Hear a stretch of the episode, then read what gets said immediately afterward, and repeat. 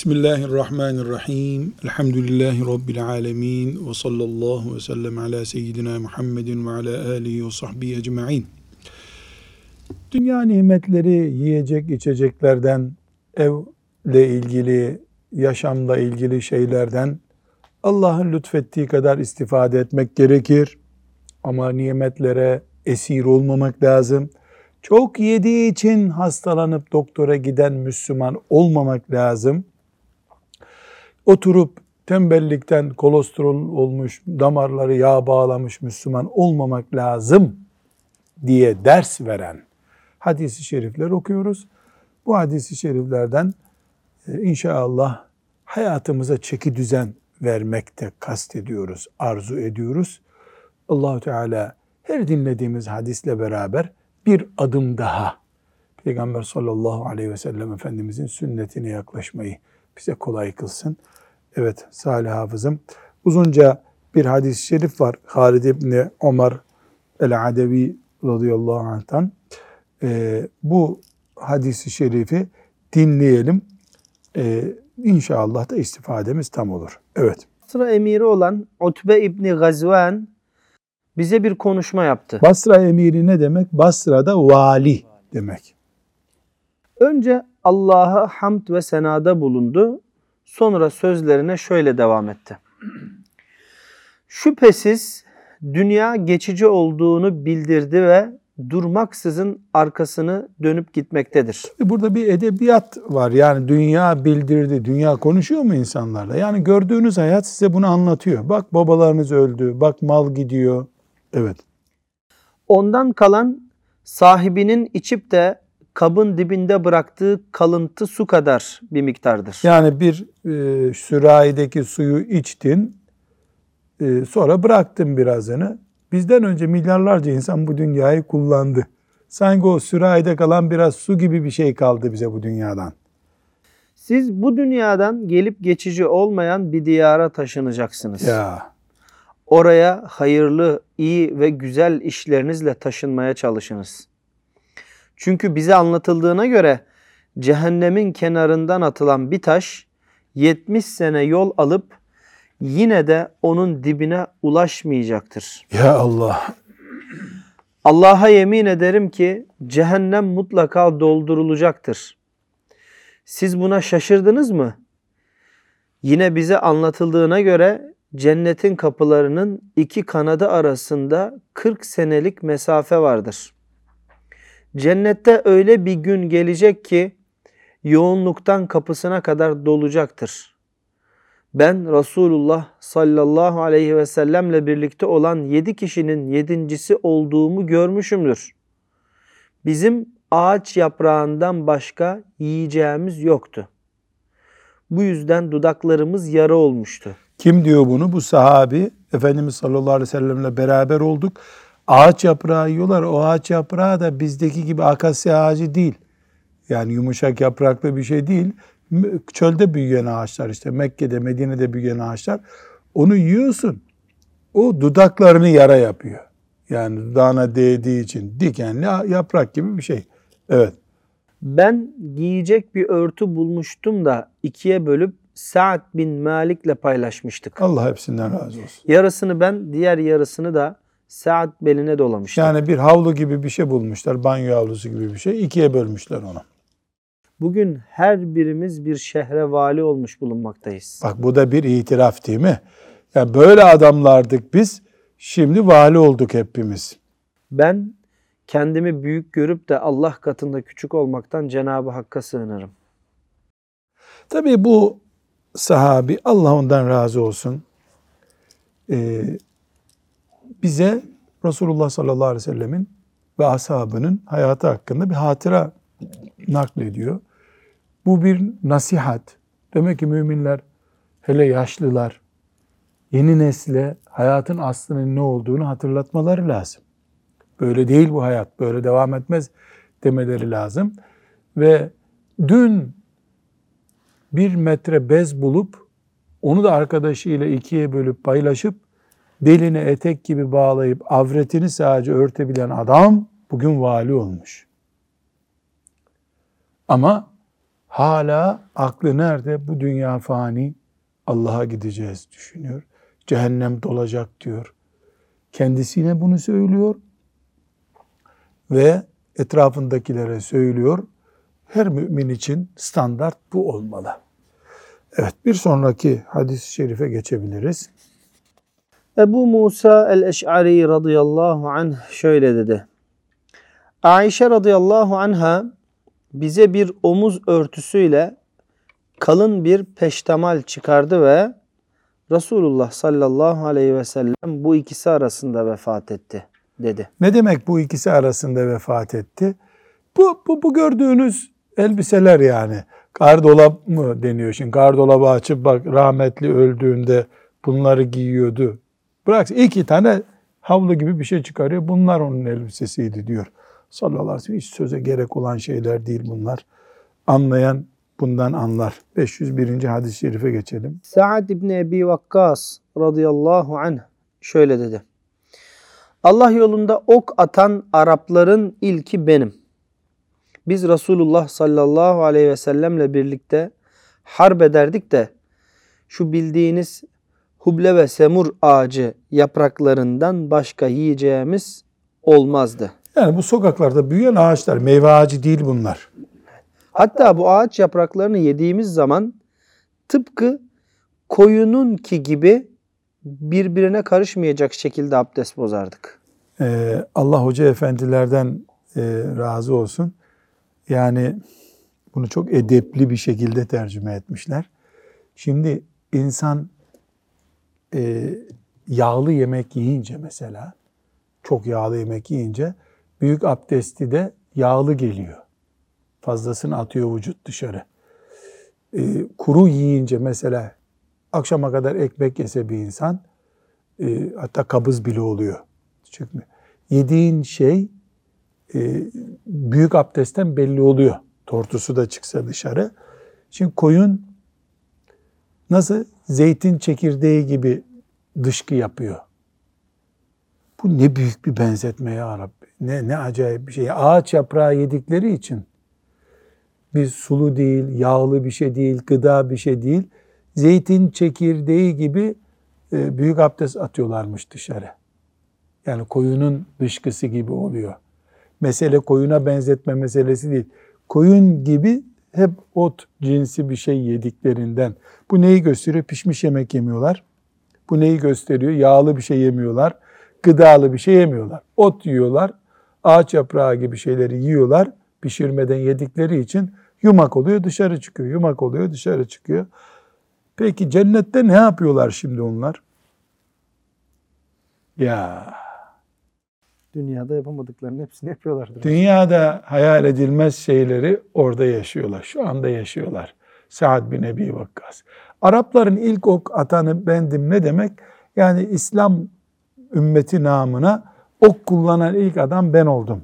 Demek Allah ondan razı olsun.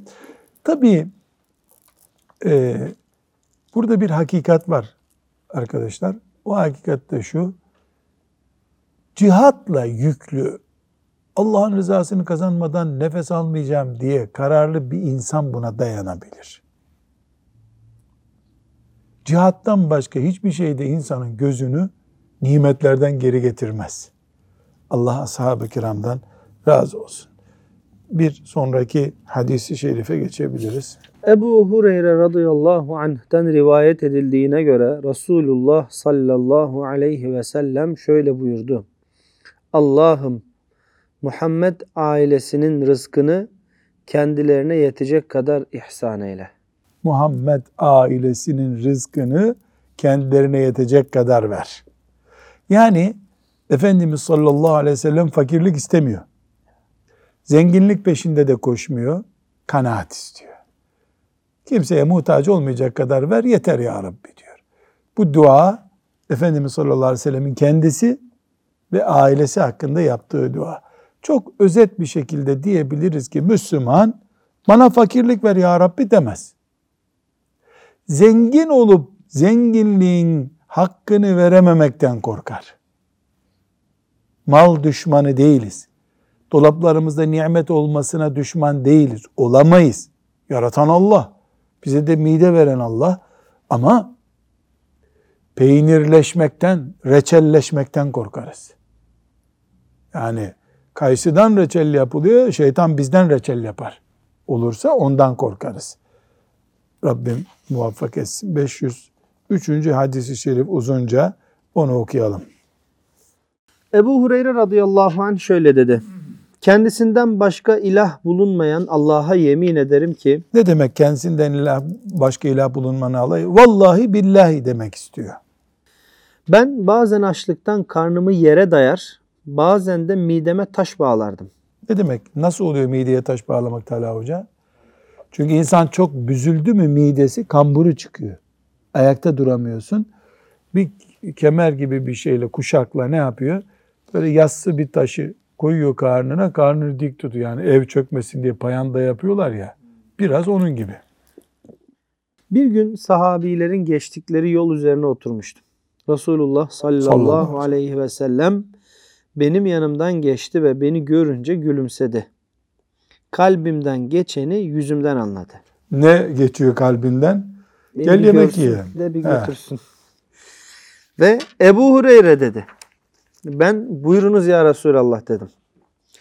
Resulullah sallallahu aleyhi ve sellem beni takip et buyurdu. Ve yoluna devam etti. Ben de peşinden yürüdüm. Peygamber aleyhisselam evine girdi. Ben de girmek için izin istedim. İzin verdi. İçeri girdim. Bir kap içinde süt buldu.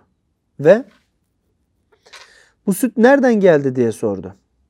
Falan erkek veya falan kadın onu size hediye etti dediler. Yani birisi getirdi ya Resulallah. Bunun üzerine Resulullah sallallahu aleyhi ve sellem Ebu Hureyre diye seslendi. Ben buyurun ya Resulallah dedim. Şimdi burada niye soruyor Efendimiz sallallahu aleyhi ve sellem? Emanet olabilir. Kadın onunla bir yemek yapacak belki. Belki başkasına götürülecek. Her halükarda bu benim evim nasıl olsa demedi. Bu süt nereden dedi. Çünkü sabahleyin yoktu o süt evde. Daha önceki hadislerde gördük ki ashab sütlerini sağdılar mı Efendimiz'e hediye getiriyorlardı. Suffe ehline git, onları bana çağır buyurdu. Suffe ehli kim? Daha önce konuştuk hadislerde bunu. Efendimiz sallallahu aleyhi ve sellem'in mescidinin arkasında böyle yüz metrekare belki, tam tahminini bilmiyorum, bir mekan, ağaçlarla kapatılmış bir yer. Ashab-ı kiramın fakirleri ilim öğrenmek için orada kalıyorlardı. Orada bazen yüz elli, bazen iki yüz, bazen iki yüz elli sahabi durduğu oluyordu. Ebu Hureyre der ki, Suffe ehli İslam konuklarıydı. Onların ne sığınacak aileleri, ne malları, ne de bir kimseleri vardı. Peygamber aleyhisselama bir sadaka geldiğinde onlara gönderir, kendisi ondan hiçbir şey almazdı.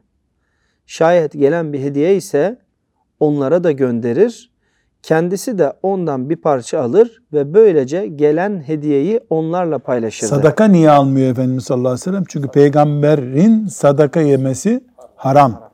Çocuklarının da kendisinin de sadaka yemesi haram. Peygamber aleyhisselamın Suffe ehlini davet etmesi hoşuma gitmedi. Niye hoşuna gitmedi? E zaten bir tas süt var orada.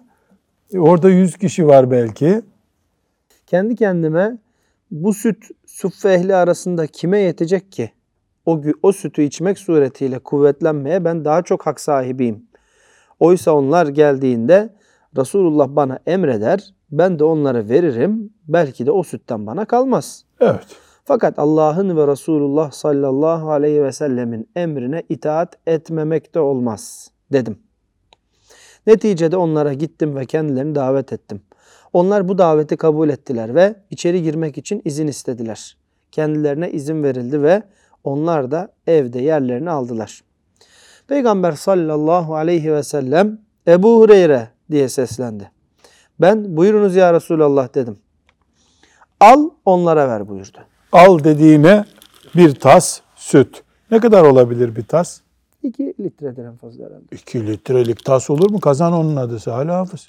Yani sürahiler hocam şimdi var ya, onlara kıyas ederek. Daha olsun, hadi iki litre olsun, tamam. Ben de süt kabını aldım.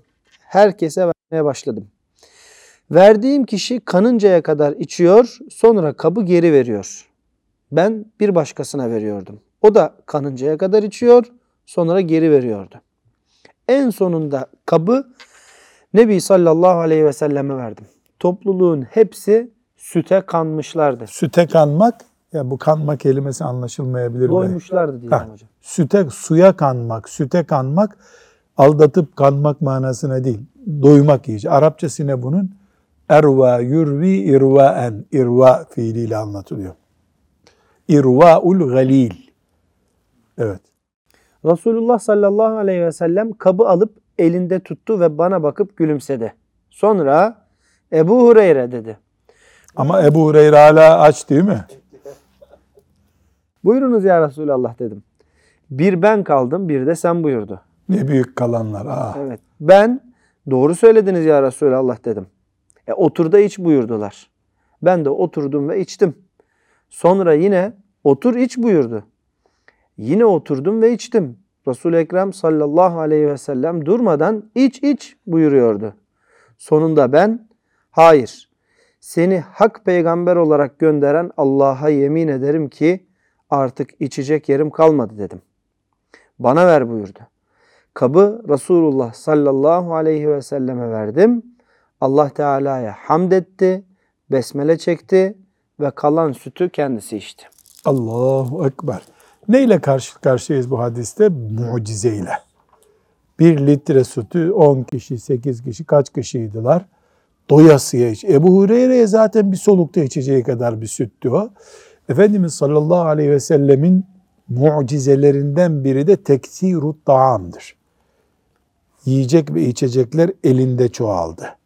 Bu bir mucize tabii. Bunu her zaman da yapmadı. Yapsa her sabah tok kalkardı, evinden geçerdi. Ama böyle bir şey oldu. Sonra bu hadiste Efendimiz sallallahu aleyhi ve sellemin ashabına nasıl müşfik olduğu, onlara nasıl merhametle davrandığı da görülüyor. Ee, onların mesela Ebu Hureyre'nin dikkatini çekmiş, kendisi içeceği zaman besmele çekmiş.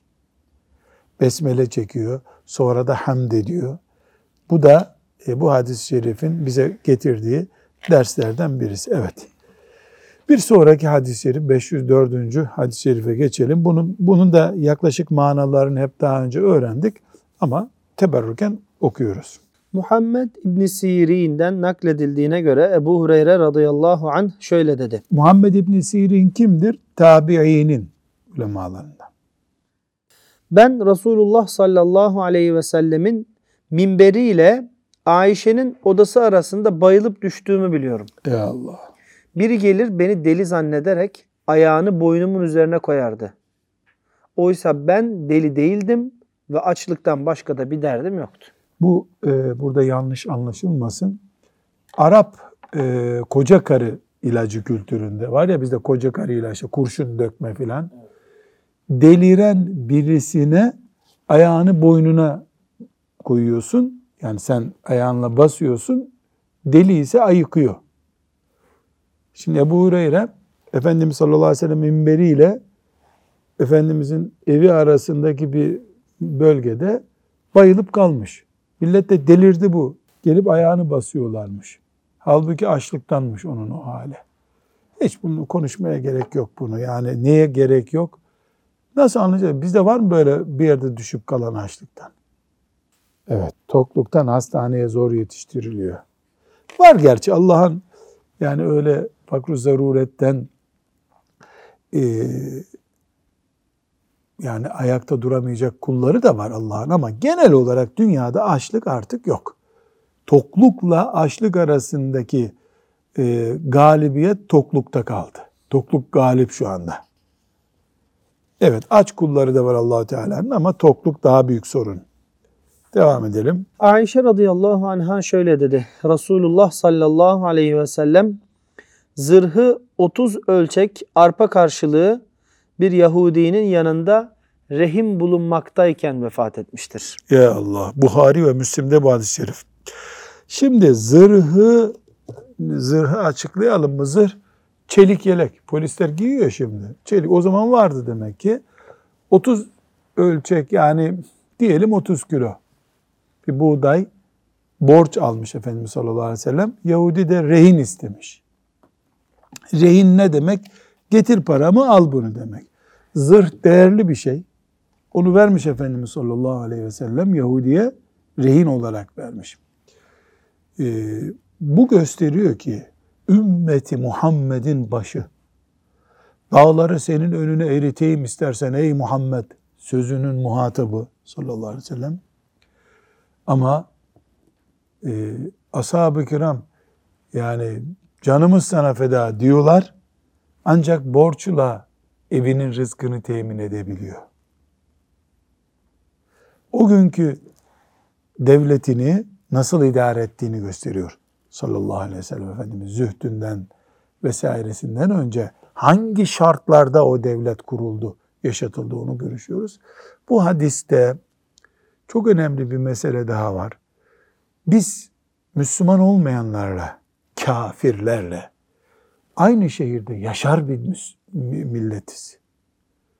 Yani Müslümanlar bir koloni, kafirler bir koloni, birbirlerimizin arasında köprüler var, geçmiyoruz. Böyle bir şey yok. Hiç İslam tarihinde böyle bir şey olmadı.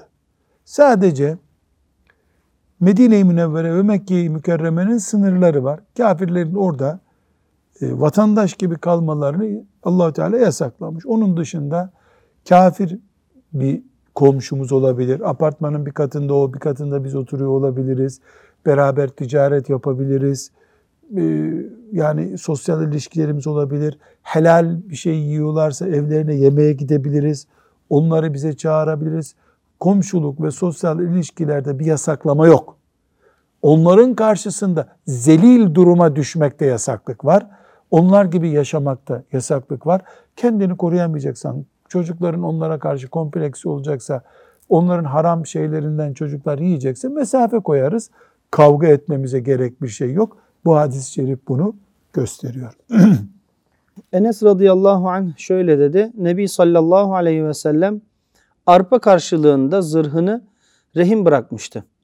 Ben Nebi sallallahu aleyhi ve selleme bir arpa ekmeği ve erimiş bayat iç yağı götürmüştüm. Onun şöyle buyurduğunu işittim. Muhammed ailesi dokuz ev oldukları halde yanlarında bir ölçek yiyecek bulunmadan sabahlayıp akşamladıkları olur. Ya iç yağ biliyor musun Talha hocası?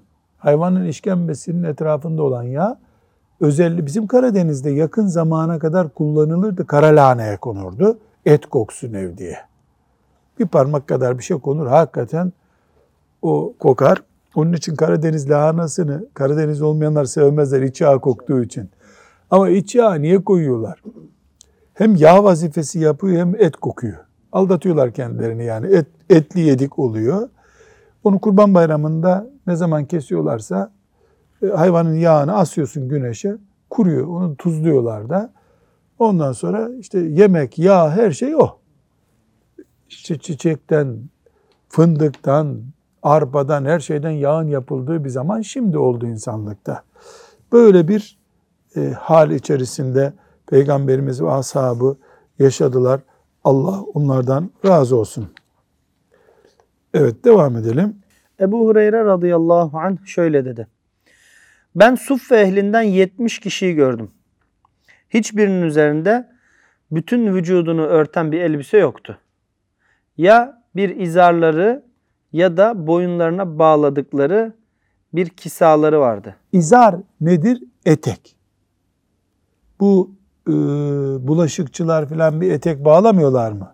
Onun etrafını, bütün vücudunu döndüğünü düşünürsen izarı onun adı.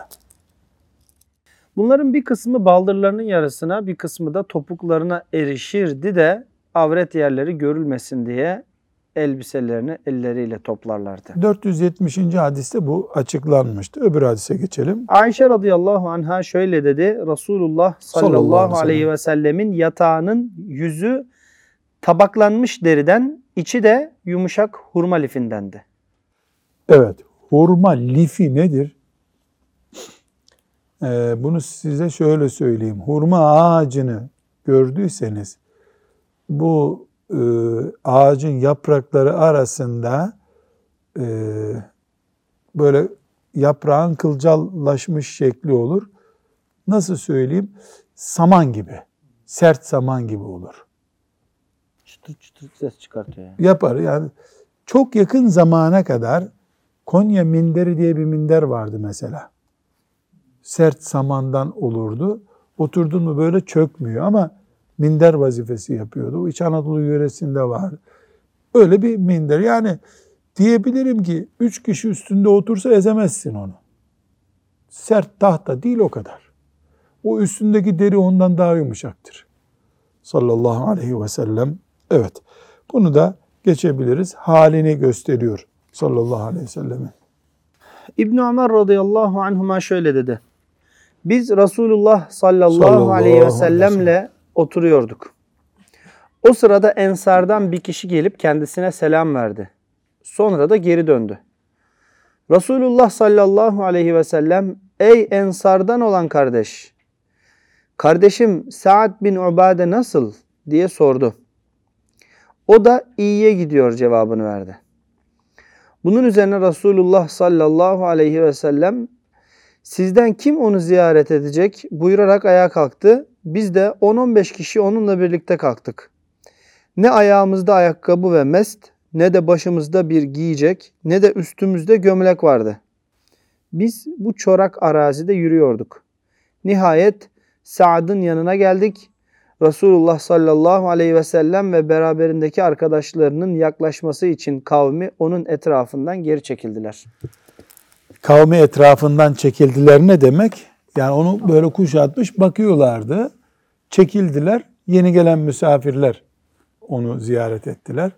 Burada tabii e, Efendimiz sallallahu aleyhi ve sellemin ashabının hasta ziyaretine gidiyorlar. Ayakkabı yok ayaklarında. Güneşli bir yerde yürüyorlar. Kafalarında takki yok. Ya Rabbi bunu nasıl bu yeni nesil anlayacak? Talha Hoca nasıl anlayacak yeni nesil bunu? Yani o herhalde film için böyle yaptılar zannedilir. Onlar filmden başka bir yerde olmaz ya bu. Efendimizin tevaduunu görüyoruz. Hasta sahabileri nasıl merak edip ilgilendiğini görüyoruz. Ashab-ı kiramın da böyle şeyleri takmadan yaşadıklarını görüyoruz. Hepsi bu mübarek hadis-i şerifte aynı anda karşımıza çıkıyor. Devam edelim. İmran İbni Hüseyin radıyallahu anhuma'dan rivayet edildiğine göre Nebi sallallahu aleyhi ve sellem şöyle buyurdu. Sizin hayırlılarınız benim zamanımda yaşayanlarınızdır. Sonra zamanımda yaşayanlara yakın olanlar, sonra da onlara yakın olanlardır. İmran der ki, Nebi sallallahu aleyhi ve sellemin sonra onlara yakın olanlardır sözünü iki defa mı veya üç defa mı söylediğini bilemiyorum. Resulullah sallallahu aleyhi ve sellem sözüne şöyle devam etti. Onlardan sonra öyle bir topluluk gelir ki kendilerinden şahitlik istenmediği halde şahitlik yaparlar. Hıyanet ederler de kendilerine güvenilmez.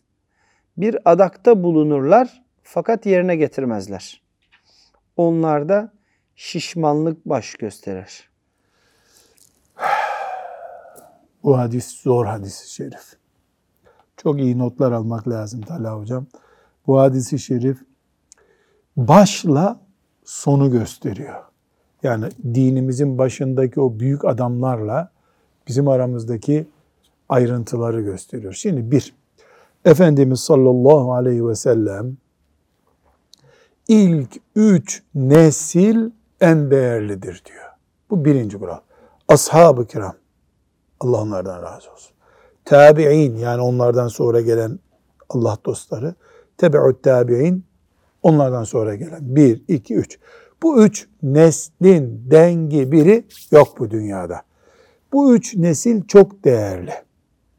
Peki ne de değerli? Bir, Allah'ı ve peygamberi anlamakta. Çok değerliler. Mız mız etmediler argo ifadesiyle. Ama şey demediler. Peki, peki, peki. Lebbeyk, lebbeyk, lebbeyk'ten başka bir cümleleri olmadı. Onlar da günah işlediler. Ama ardından hemen tövbeyi yetiştirdiler. Bir, peygamberi ve Allah'ı anlamakta bir numaralar. İki, yöntem olarak felsefesiz bir Müslümanlık yaşadılar. Felsefesiz Müslümanlık. Filan teoriyle Kur'an'ı hiç karşılaştırmadılar. Sade. Bir Allah var, bir peygamber var aleyhissalatü vesselam konuşuyor. Bir de önlerinde bir cennet var, oraya doğru yürüyorlar. Filan anlayışa göre, şuna göre, buna göre. Salih, ara sıra konuşuyoruz, burada da konuşalım. Mesela biz talebelerimize e, akide konularını anlatıyoruz değil mi? E, mesela İmam Hatipler'de okutuluyor, Kur'an kurslarında okutuluyor. Mesela Diyanet'in Kur'an kurslarında e, bu Hasan Hoca'nın otuz üç sene okuttuğu e, müfredat kitabı var. Hakikaten çok güzel bir kitap. Yani o kadar özet olabilir. Derli toplu, böyle ihtilafa gerek olmayacak. Güzel. Çok, ben o kitabı çok beğeniyorum. Fakat şöyle bir sorun var. Ömer bin Hattab radıyallahu anh o kitaptan imtihana alınsa, zati sıfatlar, subuti sıfatlar, e, şey, taklidi iman, asli iman, Ömer kaçla geçerdi sınıfı? Yani sınıfta kalırdı hocam. İbn Hattab. Evet hocam. Radıyallahu anh. İşte ashab-ı kiramı kazandıran buydu. Allah var, peygamber var, önlerinde de bir cennet var. Acaba hangi teoriye göre, hangi alime göre, bunun sonucu ne, ön arkası ne, mukaddimatı ne, müteahhiratı ne, böyle şeyler yok. Ya Allah kılın dedi, tamam ne karışıyorsun sen daha? Mesela bunun müthiş örneği Kıbleteyn hikayesidir değil mi? Bu tarafa namaz kılıyorlar. Biri geri diyor ki, hey millet, peygamberin kıblesi değişti, tam ters taraf oldu diyor. Dönüyorlar bu tarafa kılıyorlar. Yapabilir miyiz bunu biz? Deli misin lan, kıble değişir mi? Değil. Kardeşi yalan söylemez, buna güveniyor. Niye değişti bu kıble diye sorgulamaya gerek yok. Oraya kıl dedi, şimdi buraya kıl diyor. Çünkü bir Allah biliyor, bir peygamber biliyor, felsefe sıfır. Sıfır, felsefe sıfır. Mantık yok, felsefe yok. Allah var onun yerinde. Peygamber var sallallahu aleyhi ve sellem. Daha sonra o sebeple bu sebeple, yani yanlış manada değil, o sebeple bu sebeple felsefe girdi, mantık girdi, hesap girdi. Allah, ondan sonra işte Ömer bin Hattab sınıfta kalır oldu. Bunun için ashab-ı kiram üç şeyden dolayı bir numaralı nesil. Birincisi, anlayışlarında bir sorun yoktu. İkincisi, yöntemlerinde sorun yoktu. Üçüncüsü de zühd yaşadılar. Yani dünya onları esir edemedi kendine. Ali bin Ebi Talib radıyallahu anh'ın sözünü hep hatırlıyoruz. Müthiş bir söz. Ey dünya, seni üç talakla boşadım, uzak dur benden diyor. Bah be. Kafa bu olunca da dünya bir gün gelip kulaklarından, gözlerinden giremedi. Bu hadisi şerifimizden, yani beş yüz onuncu hadisten çıkan en derin mana bu. İki, demek ki söz verip, adak yapıp, bir e, ahitte bulunan onu yerine getirecek. Getirmezsen Peygamber sallallahu aleyhi ve sellem Efendimiz bunu ne kabul ediyor? E, gelecek zamanın sorumlu Müslümanı kabul ediyor seni. Bir başka meselemiz şahitlik. Şahitlik yüklü bir iş, ağır bir iş ve şahitlik farz-ı kifaye bir iştir. Yani bir Müslüman bir trafik kazası oldu, onu gördü, gidip anlatmalı. Ama aranmıyor, şahide gerek yok, her şeye burnunu sokuyor.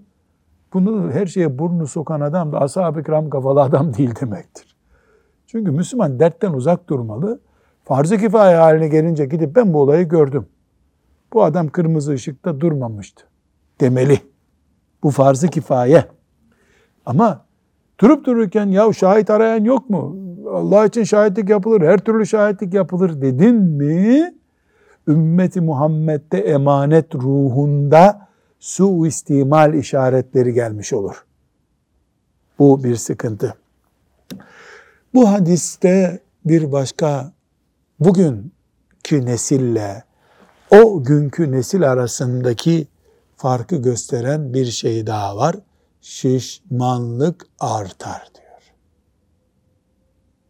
Biraz önce okuduğumuz hadiste Sa'd bin Ebi Vakkas radıyallahu anh ne diyordu?